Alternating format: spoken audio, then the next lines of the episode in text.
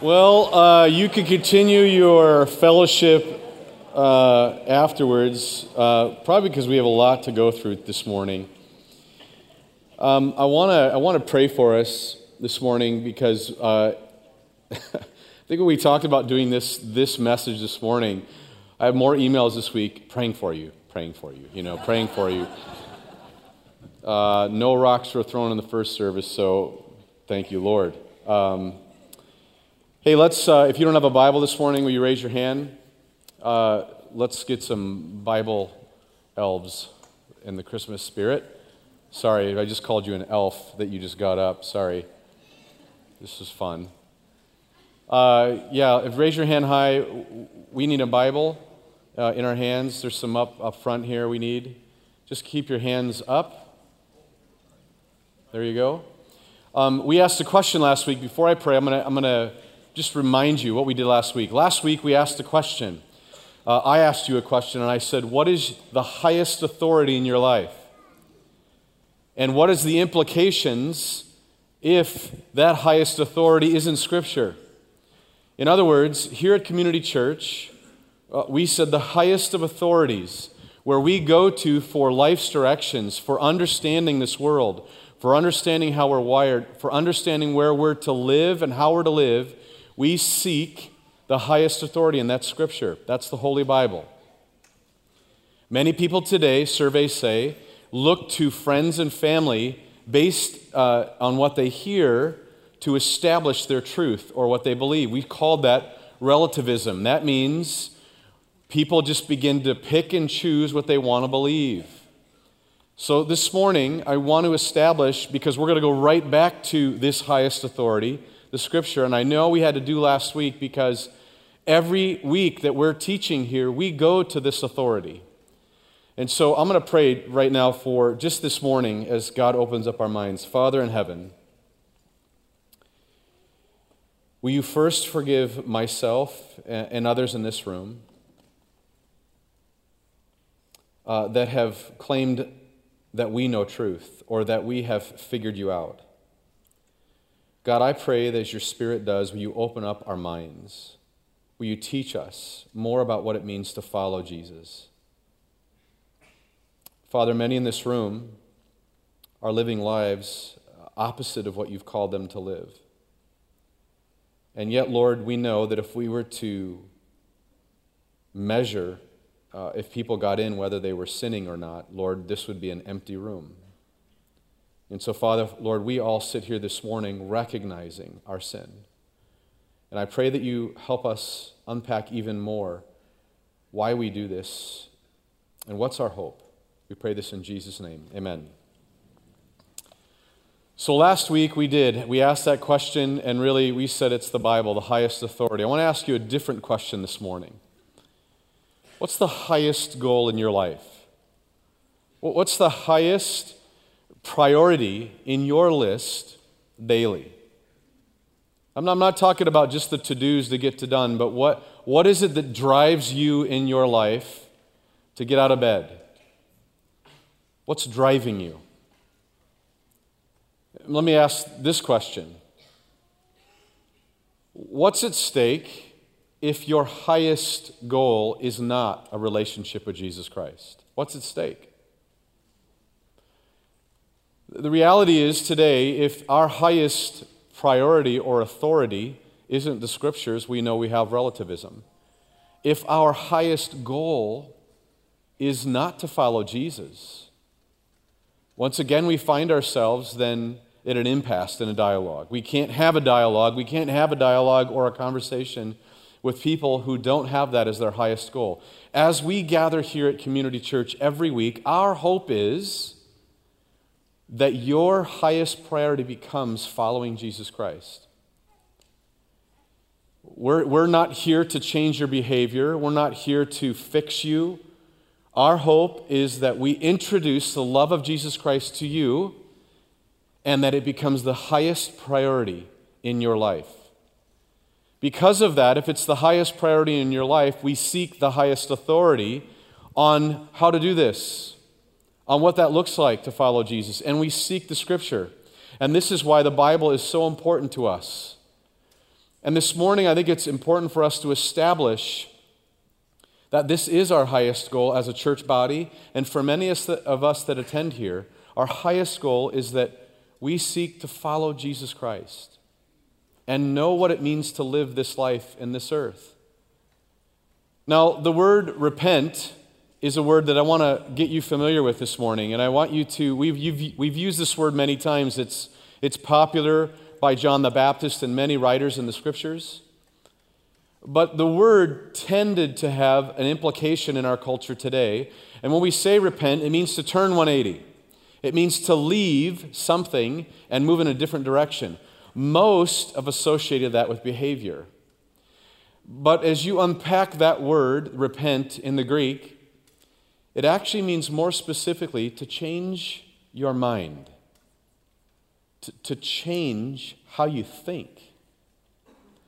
If this morning you were to find yourself in a grocery store and you were shopping and you saw someone that was not from our country, someone that was a foreigner and was, I don't know if they were visiting or finding their new residency here, but they were a foreigner and they were filling their, their shopping cart just full, like near overflowing. And as you were checking out, you noticed that they walk right by as they're rolling their, their shopping cart full, walked right by the cash register and walked right out the door. Well, immediately you have a couple options, right? You can do what a lot of our culture does I saw nothing, I don't know what happened, right? But you'd want to react. Why? Because you know that there is a moral value, there's a moral uh, part of, of what you're starting to experience. There's some immorality there, right? There is this idea that you're stealing. Now, there's two parties involved, and so let's say you just take the high road and you run out there. You have really one of two responses, right? Well, maybe three. You run straight to your car and leave. That could be one. We're not thinking about that one. One would be is you show up and you immediately get the police and everybody and you like dive and just tackle the person, right? Because they're stealing groceries. Another, another reaction, though, might be is that you might, excuse me, um, do you know that you walked by the cash register? You, do you know that in this country we have a value of paying for items, right? And you try to make them aware, right? Those are one of your two options. There's one of two options that they have too, don't they? They have the option, first of all, to listen to you and say, Well, oh my gosh, thank you. You know, in our country, we get groceries for free. You know, just, uh, I don't know where that would be, but we just get to take them as we need them, right? We, we get them for free. And thank you so much I didn't know. You, you've changed the way I think and understand something. Another reaction would be is they would keep running. They would run to their car, you know, or they would punch you, or they would, they would scream at you, like saying, Who are you? That illustration, I think, is a really interesting one to look at as we deal with the issue of sexual identity, homosexuality, or for that matter, any sin in Scripture. Because we have a couple options, don't we? And I think the church needs to own up to its, its own sin of rushing out of the store and pointing fingers at people to change behavior when, friends, no person knows Jesus through behavior modification. No person finds their way at the feet of Christ because they fixed behavior in their life. They find Jesus because they have a revelation that God brings to them to expose who they are and who He is. And that changes their behavior. So, as a church, we have, I think, first a confession of how many times we've pointed the finger at people that are stealing groceries. You fill in whatever that is, that aren't like you. How immoral are they? I think the other part of the reality is we need to recognize that was all of us. Every one of us have been ones that had a bag of groceries and ran out of the store. Now, we also need to confess that culture, and as has never, it's never been any different, but throughout time, there is resistance to truth, right? There is resistance to that. And so there are people that will live very aggressively or arrogantly against morality. And so there will be those that will say, How dare you? They'll run to their car, they'll try to, they'll try to take you down, and they live in opposition, in an arrogant opposition to truth. There are those people. And so the dialogue this morning about sexuality, sexual identity, homosexuality becomes so focused on the one thing, when really this is a bigger picture about how do we deal with that? How do we deal with tough issues of how to live in this, in this world? And I think it's good for us to understand that all of us have pushed the grocery, ba- you know, the grocery cart at some point. All of us had to be made aware of our own shortcomings. And this is the beauty of what it means to be knowing Christ. And so this morning, my prayer is that there is a 180, not necessarily of behavior first, but of your mind that minds are changed. And so, friends, there is a longing that anybody that walks in the door, that we welcome them because we want a change of mind. And, and we'll get into more about those who arrogantly or, or uh, in a prideful way disobey the ways of God. But God's called us, first and foremost, to change the way we think. And that's what we want to dive in this morning. Tozer said it this way a true follower of Christ will not ask, if I embrace this truth, what will it cost me? If someone, you know, is going to say, what does it mean to come to Christ? And I need to like kind of weigh out the cost benefit here of, of doing this. Rather, they will say, this is truth. God, help me to walk in it. Let come what may. In other words, if you're a Christ follower this morning and that's your highest priority, then you seek the highest authority, and that's God's word, no matter what it says you make the application because your highest goal is to follow him. This is an important establishing this morning because, again, the tendency in culture is to distort truth. Friends, sin wants to justify itself, right? How many of your kids have to learn this from you, right? They get it. They're born into sin, and immediately is it's what? And there's a justification, and we do it as adults and we do it as culture. And it's not shocking or should not be shocking about our media culture, our politics, our government. Our world seeks to what? Justify itself. I want to give you a picture this morning, though, of what does it look like to follow Jesus. In order to know what it means to follow Jesus and why are we following Jesus, I think we have to get to some deeper issues, and that starts all the way in the garden. And so, those of you who are younger this morning, um, it's, it's definitely PG. Um, I, won't, I, won't, I won't go crazy. You won't have to dismiss anybody, I promise. But I think we could probably blush, wouldn't we, if we were to truly read the scriptures and what it means about our sexuality. Now, we go all the way back to a better picture, is the ultimate picture of what God intended for creation. And when he first created, it says in Genesis, I know that's small, 127 through 28, it says, So God created mankind in his own image. In the image of God, he created them. Male and female, he created them. Now, I'm not even joking this morning, and I know that this tends to be where Christians can be very cruel and ruthless in how they talk about this issue. But if we look at the creation narrative, that means the story between Genesis 1 and 2 of God creating the heavens and earth and man and woman. We, we all agree that God inspired writers and wrote what he chose to reveal to us. And if we question the reality of sexuality, we need to go back to the beginning of what it looks like. And what we don't see are two men. What we don't see are two women. We don't see a blend. We don't see multiple partners. We don't see one man with 16 wives, right? We don't see this picture in the narrative. And if you're a person this morning that's challenging the perspective of Scripture, then you probably have to cut out 1 and 2, Genesis 1 and 2, because it doesn't make sense then. And so we get a picture very quickly that God says, I want to create man and woman, male and female. There is a uh, physiological difference. There is physiology that makes us different. Our, our biology, we're different, man and woman. And God does that, and He says, God blesses them and says to them, Be fruitful and increase in number and fill the earth. Now, can I just make a clarification? A real deep observation there were no adoption agencies. Basically, to multiply means to have sex, right?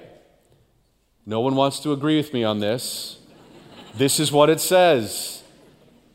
It means to be connected this way sexually. And so we get this picture of God creating man and woman, and we get this mandate to do that. And this, the scriptures are full of this idea of our sexuality. It says, Be fruitful, increase in number, fill the earth, and subdue it. We see this again, and this is the bigger version of that. So God asks us to do something.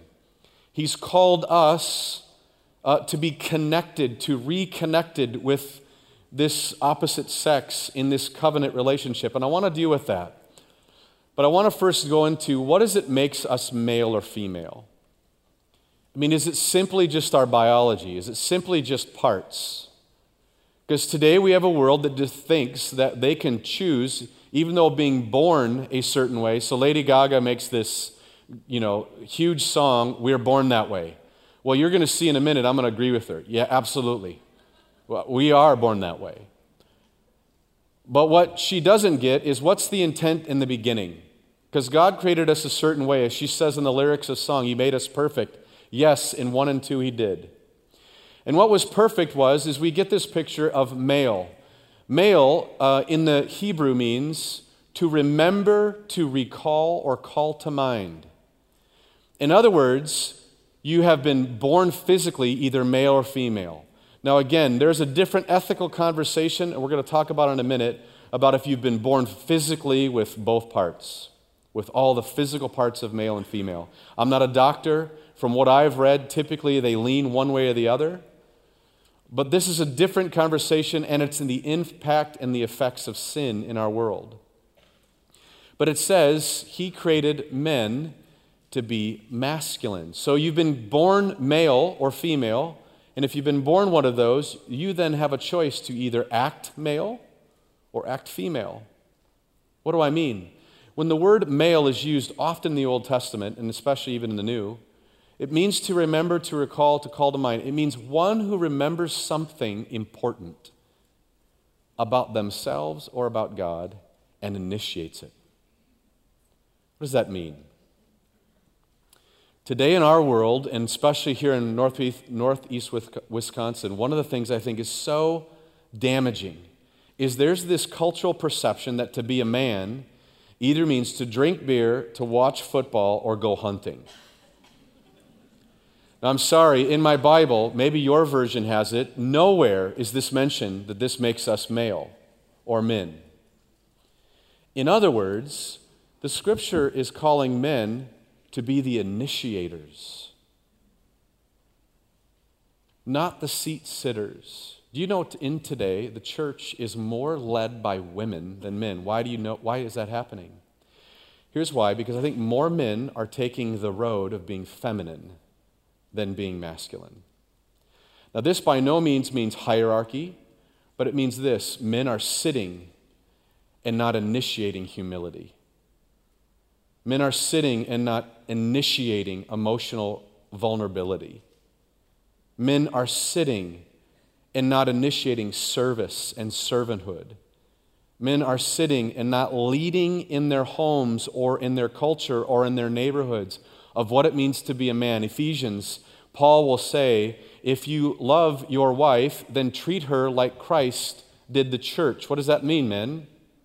He died for the church. Men, we need to be initiating death. That means we become the servants, the ultimate picture of what it means to serve. If you want to be a man in this culture, then you get up out of your chair and you don't claim some sort of testosterone sit and grunt and let everybody serve you that we see in movies, right? Tough guy. The greatest picture of masculinity as we have is the one of Christ, who what moves into the lives of others and calls them to remember. I think one of the issues we have today in our culture is that we men have been so feminine in non initiating forgiveness and humility and patience and, and uh, being real and honest about our own flaws and failure that women have had to step up and be masculine. Now, the picture here for women is this is that God creates female and in the Hebrew word it says this word uh, means to pierce, to perforate, to bore, to a point. It, obviously, there's, there's physiological realities to this, and how amazingly beautiful that is that God doesn't create by accident what we've been built and designed to do. But he says this is that it is one who is open to receive. They're that one that, that brings in. Now, again, ladies, now I know some of you are strong leaders. This does not trump your leadership. This does not say you can't lead, it's how you do it. There is something beautifully strong about a woman that waits for that to come to her. Michael Jordan used to say that, right? Remember, he used to say that. He used to say that his strength was waiting for the game to come to him. I know that's a very rude and crude, and if it's in Chicago, sorry, but it's an illustrative picture. I think that sometimes we think by waiting it's weak. It's not. There is a beautiful picture, and it's one who is open to receive an invitational style of relating.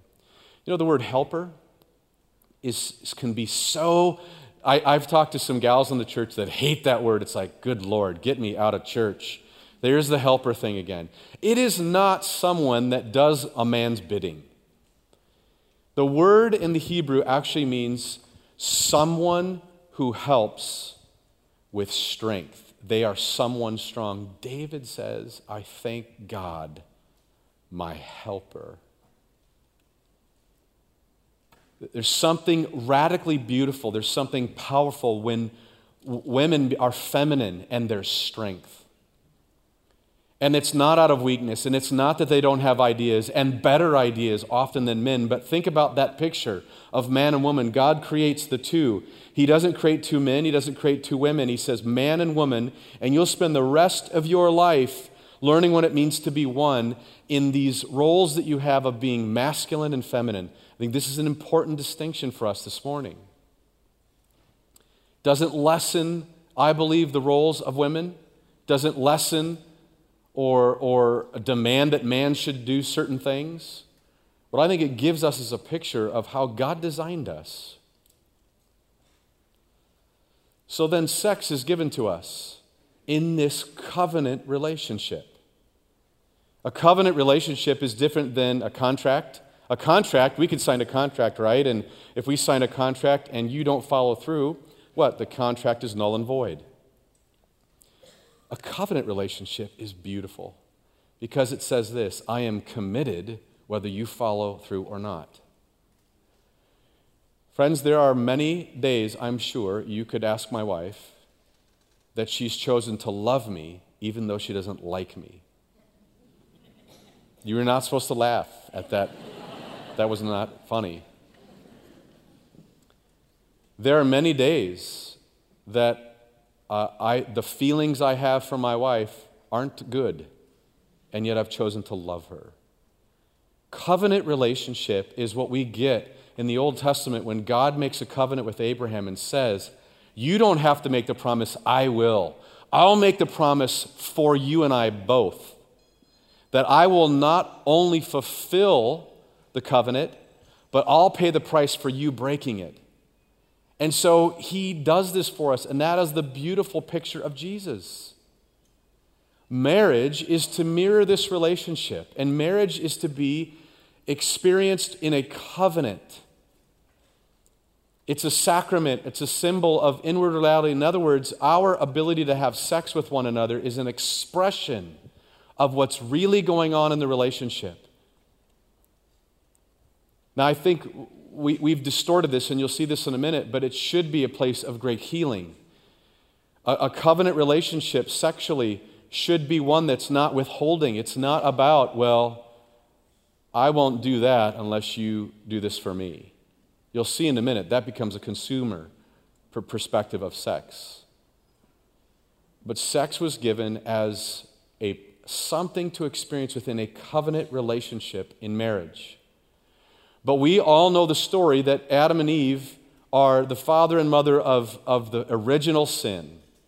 And they uh, bring sin into our world. And so what happens then is there's a massive shift in sex and sexuality, a massive fracture in the perfection that God created and the intention that He had for, for sex to be in the covenant of a marriage.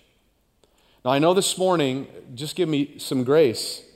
There are a lot of you in here that, again, I'm talking about this, this theological issue that flies not just about homosexuality, it's about committing adultery, it's about pornography, it's about lust, it's about affairs, it's about all this stuff in, in the area of our sexuality that our culture has kind of slowly boiled the frog, and we're finding ourselves farther and farther away from the picture that God's intended. When sex becomes, or, or outside of the garden, it shifted and become more of a consumer relationship. And now it is, I'm committed to my needs. I'm no longer committed to you unconditionally. I'm committed to getting what I want. And by the way, if you don't give me what I need, and there's someone better that I can find for it, perfect. That's a consumer. That is most of our culture today. Think about the shows you watch. Think about the idea of what it means. It's, it's about performance and marketing, right?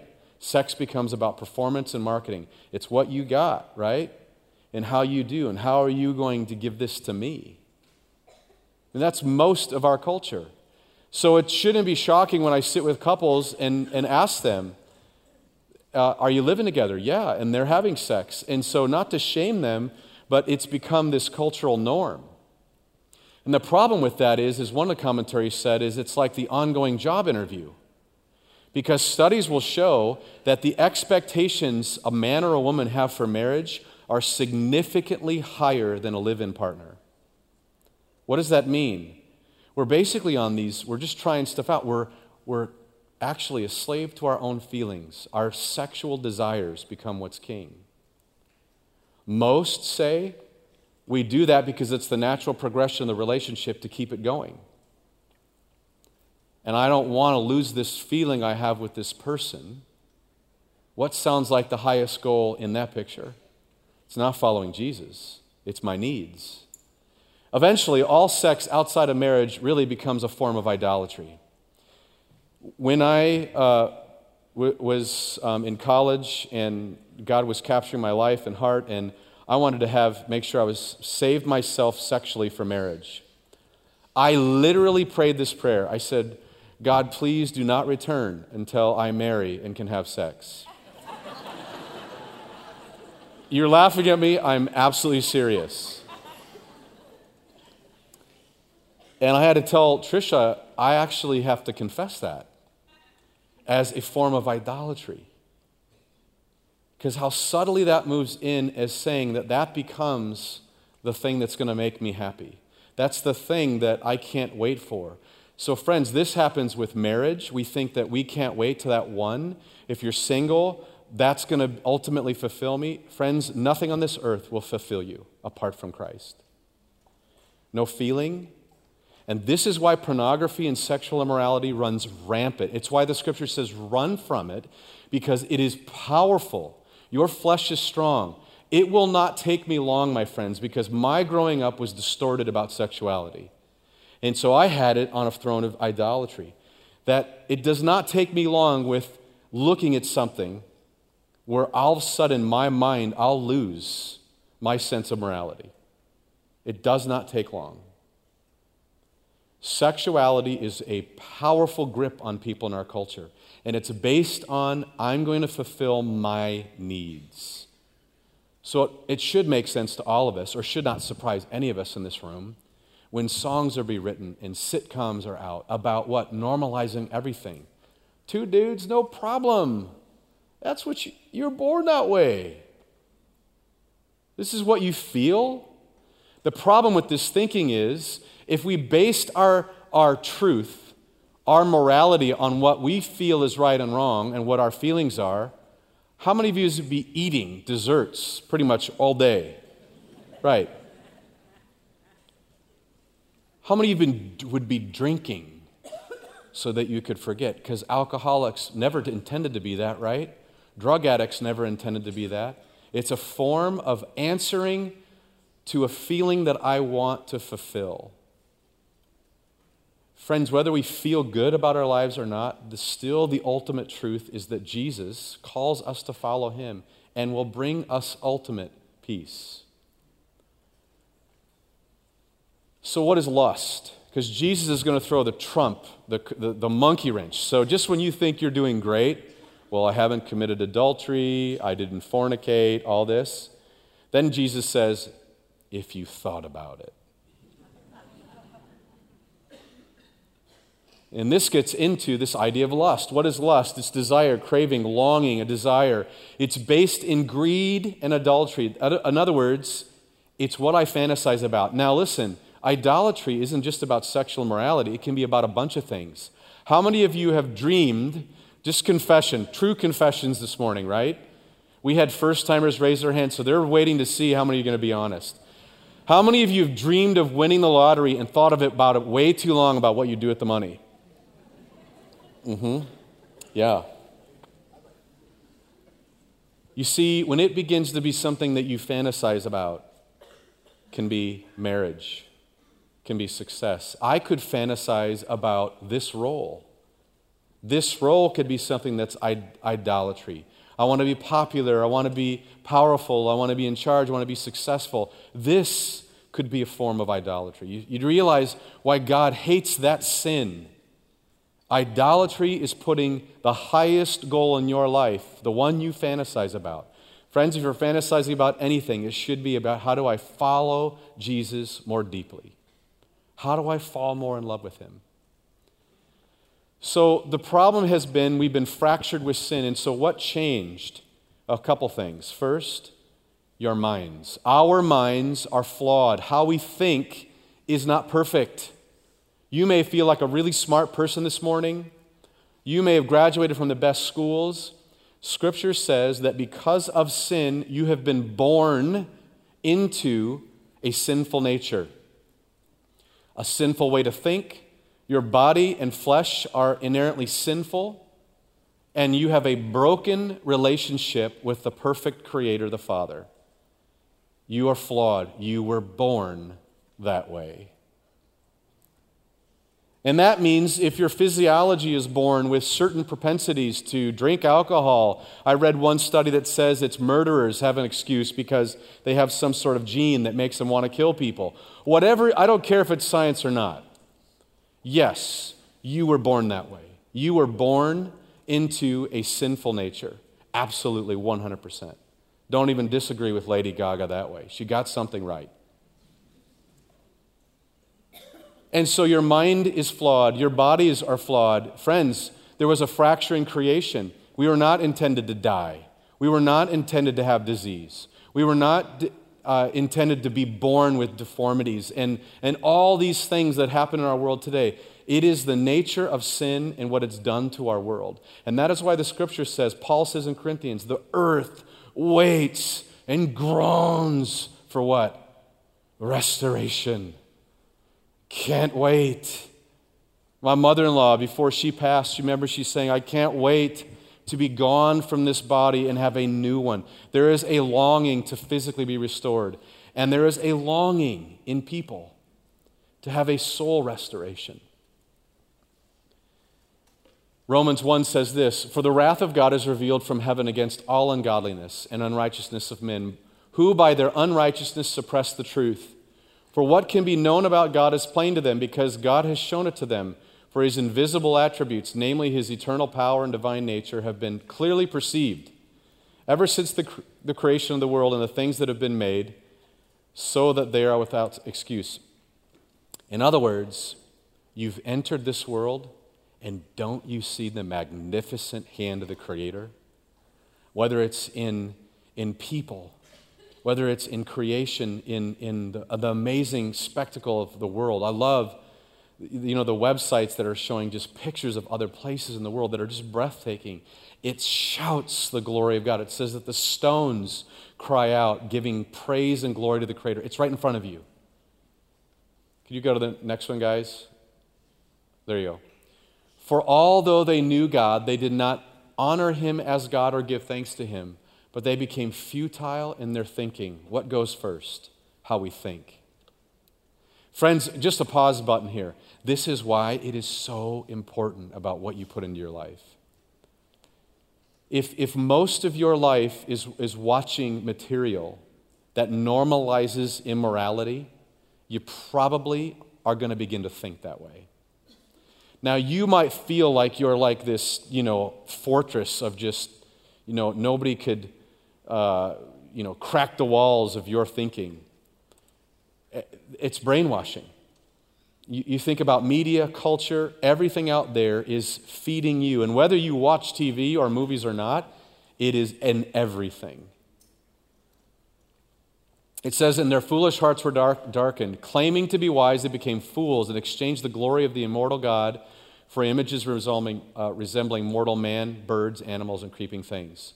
Therefore, God gave them up in their lusts of their hearts to impurity at some point, lust begins to take over. And friends, I mean, powerfully in sexual immorality. If there's any sin that I, it seems like trying to help people move toward and following Jesus in obedience is in sexual immorality. Most couples I meet with, when left with the option, they usually say, I, I had one couple, in fact, meet with me and said, Troy, we don't want to live in sin anymore. What's our options? I said, Well, move out. They said, Well, I can't financially afford it. I said, Yeah, move out. Move out or go to the courthouse and get married. Make that covenant relationship. Make that and, and, and, and rest in that. Moving people away from some of the, how we justify our sexual sin. Because they exchanged the truth of God for a lie and worshiped and served the creature. Listen to this, this is spooky worshiped and served the creature rather than the creator. Um, some of you have seen the Lady Gaga stuff in the videos, and I'm looking into the, the GB folk because uh, they're probably more in tune with some of culture. Her whole thing is she's trying to recreate how God, what's the most important thing, and that is the creatures are, our bodies are. Hey, what you feel, do it. Do it. Nowhere is in this in Scripture it says they serve the creature rather than the Creator who is blessed forever. Amen. For this reason, God gave them up to their dishonorable passions. For their women exchanged natural relations for those who are contrary to their nature, and men likewise gave up their natural relations with women and were consumed with passion for one another, and men committing shameless acts with men and receiving in themselves the due penalty for their error. Now, let me just make a note about this because I believe there's churches out there that are pointing fingers and saying, like God created this hurricane because of their sin and all that. Do not believe that. What I do believe is that if I were to go to Cabela's this afternoon and steal a cart full of goods and try to get out of that place, would there be a penalty for me? Yes. No matter how much I love Jesus, right? I'd say, no, no, but I love Jesus, you know, as I'm running to my car with hunting gear. I'm still going to what? Pay a price. Friends, sin, we pay a price. We pay a price. Now, just for uh, clarity here, there has been some uh, scriptural gymnastics given that relations actually means just like a coffee and getting to know somebody. Friends, that's the word sexual relations, so you know. That means having sex with one another. And since they did not see fit to acknowledge God, God gave them up to a debased mind to do what ought not to be done. They were filled with a manner of unrighteousness, evil, covetousness, malice. They were full of envy, murder, strife, deceit, maliciousness. They were gossips, slanderers, haters of God, insolent, haughty, boastful, inventors of all evil, disobedient to parents, foolish, faithless, heartless, ruthless. Friends, I mean, sexual immorality is one of any of these sinful rebellions that move away from God. But look what it does when a mind begins to run when we begin to respond to feeling of what we think we desire. uh, we, we run ourselves dangerously close to losing how we think. Repentance starts in the mind. How do you think? So in the garden, there's sin, and this mind, body, and soul are impacted. There is nobody that has is sin free. It affected how we think. It affected how we act, how we feel. Some of the feelings that we have and the urges and the longings that we have, whether there's some physio- physiological explanation to those, maybe there's something that's been done to you, I don't know. But we've, we, we are broken in how we relate to one another and God. And this is why the beautiful picture of Christ coming. But in the Old Testament, there are going to be what's called a moral law. And so God establishes from the fall in Genesis uh, chapter 3 all the way to the New Testament, before Jesus comes, a law to follow. There's a moral law and a ceremonial law. Ceremonial law is in order to restore relationship with me and pay for your disobedience, cut this animal up, to sacrifice this animal. And so this, this on, sorry, anybody who's an animal lover just hated me. But it's a way for a price to be paid for the rebellion. In that, though, what doesn't change is because we know that Jesus ends ceremonial law. We no longer sacrifice animals. Why? Jesus was the ultimate sacrifice. But what continues on is moral law. In that, we find several, you guys, there are a lot of specific call out to homosexuality. But I want to say it is always listed with a bunch of other sexually uh, immoral acts. It says, abomination, it's an abomination for a man to lie with another man as a woman. Death penalty is prescribed in Israel uh, for adultery, incest, bestiality. And that may seem horrific to you, but friends, just know we're moving towards a, an immoral, more of an immoral world. This is not new for Ephesus, for Corinth, for Laodicea, for many cities in the, in the New Testament. This was happening as normal. For them to have animals in the temple and to have their way is normal in some of those cities. And, and when you go down the theology and logic of, I feel this way, therefore I have to justify my truth and reality based on how I'm born and my desires, then we're going to have a bunch of darkness, aren't we? This is why Paul says, I discipline my body, I make it my slave. I cannot always do what my body wants to do. Genesis 19, there, we know that Sodom and Gomorrah. There's clearly pictures that, that says homosexuality, sexual immorality, friends, adultery. There are a lot of affairs in our church, in every church.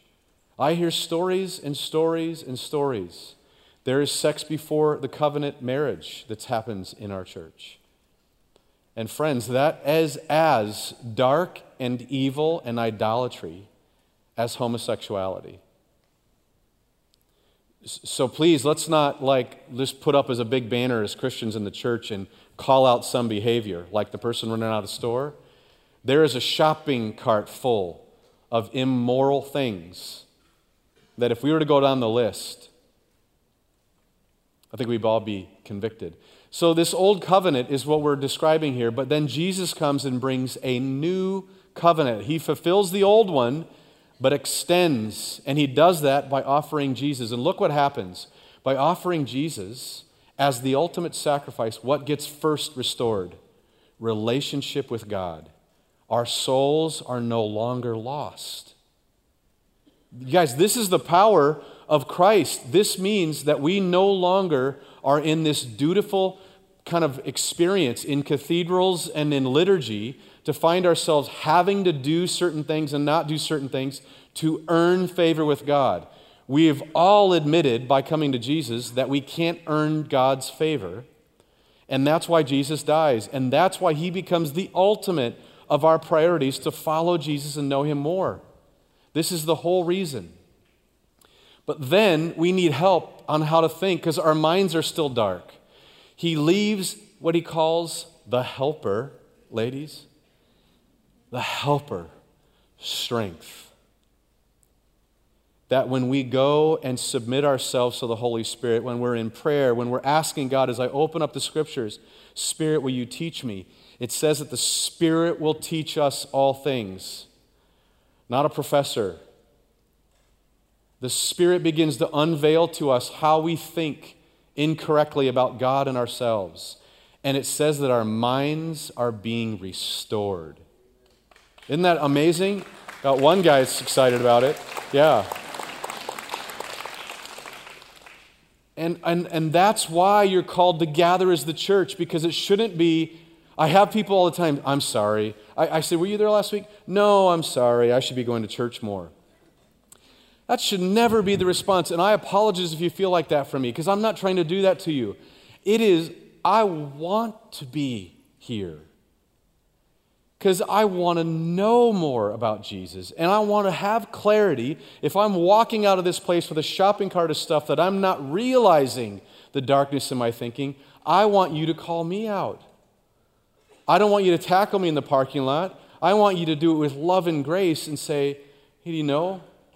It seems like you've equated following Jesus with pride. I mean, think about that.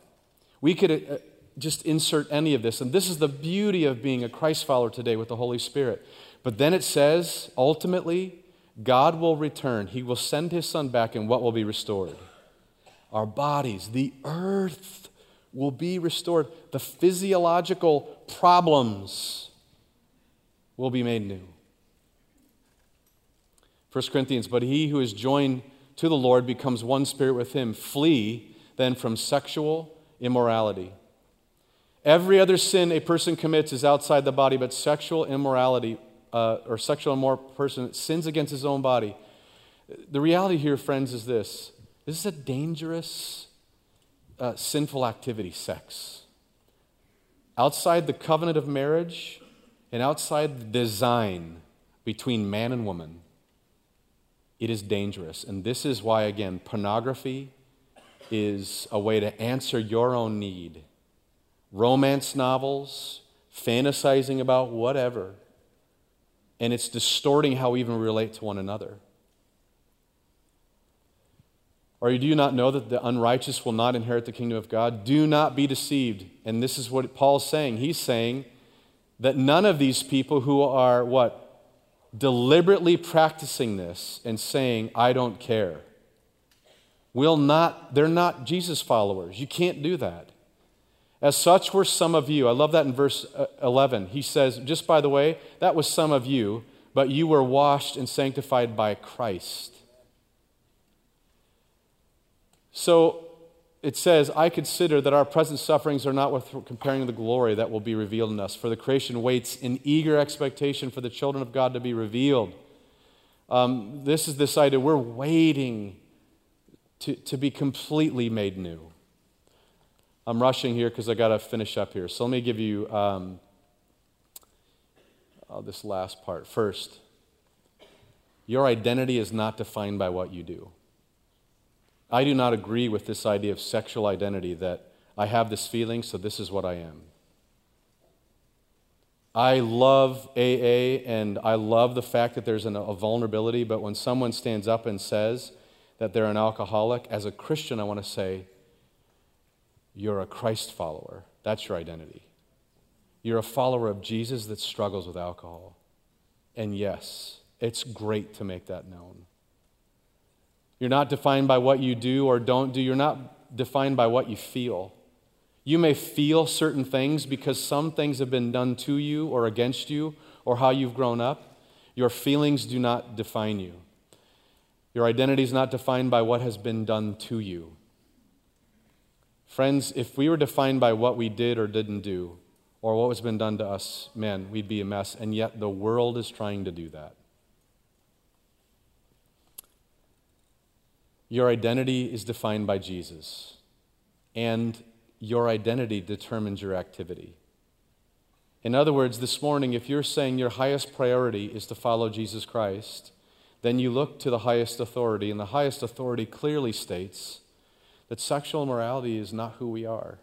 It, it's not what it looks like to follow Jesus. And so we move away from it, we run from it.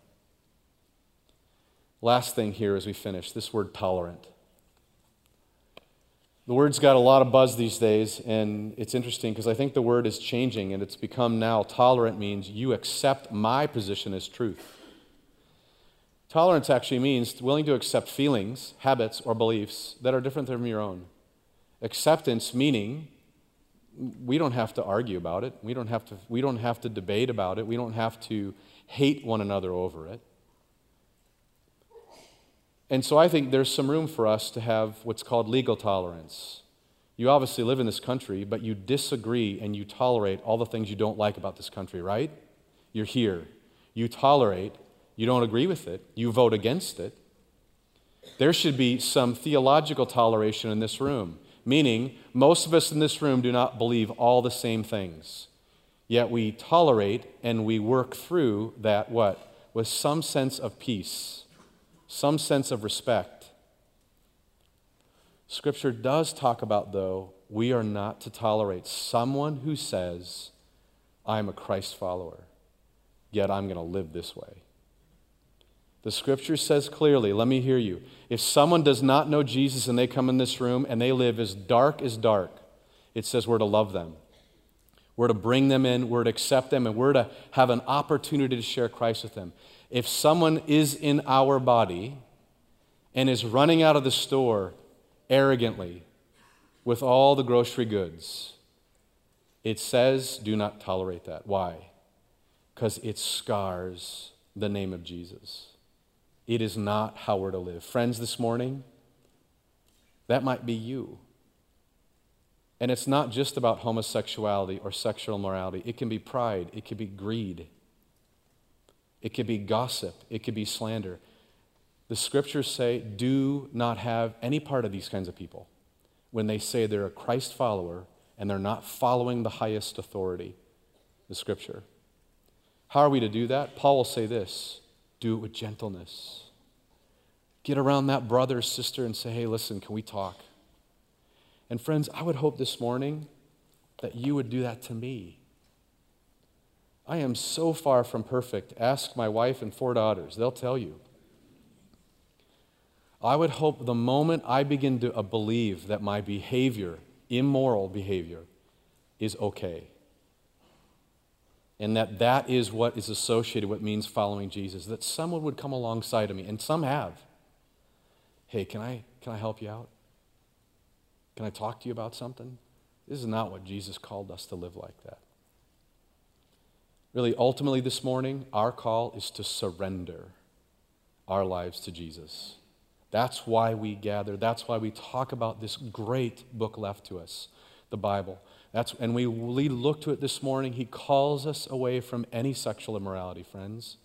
Men, some of you need to step up and become masculine and confess your sin of pornography, of lust, of adultery, I'm not calling you out and saying you're terrible people. I'm saying stop living different than Jesus called you to live. Women, some of you are having, you're, you're having affairs. You're gone. You're not in the marriage.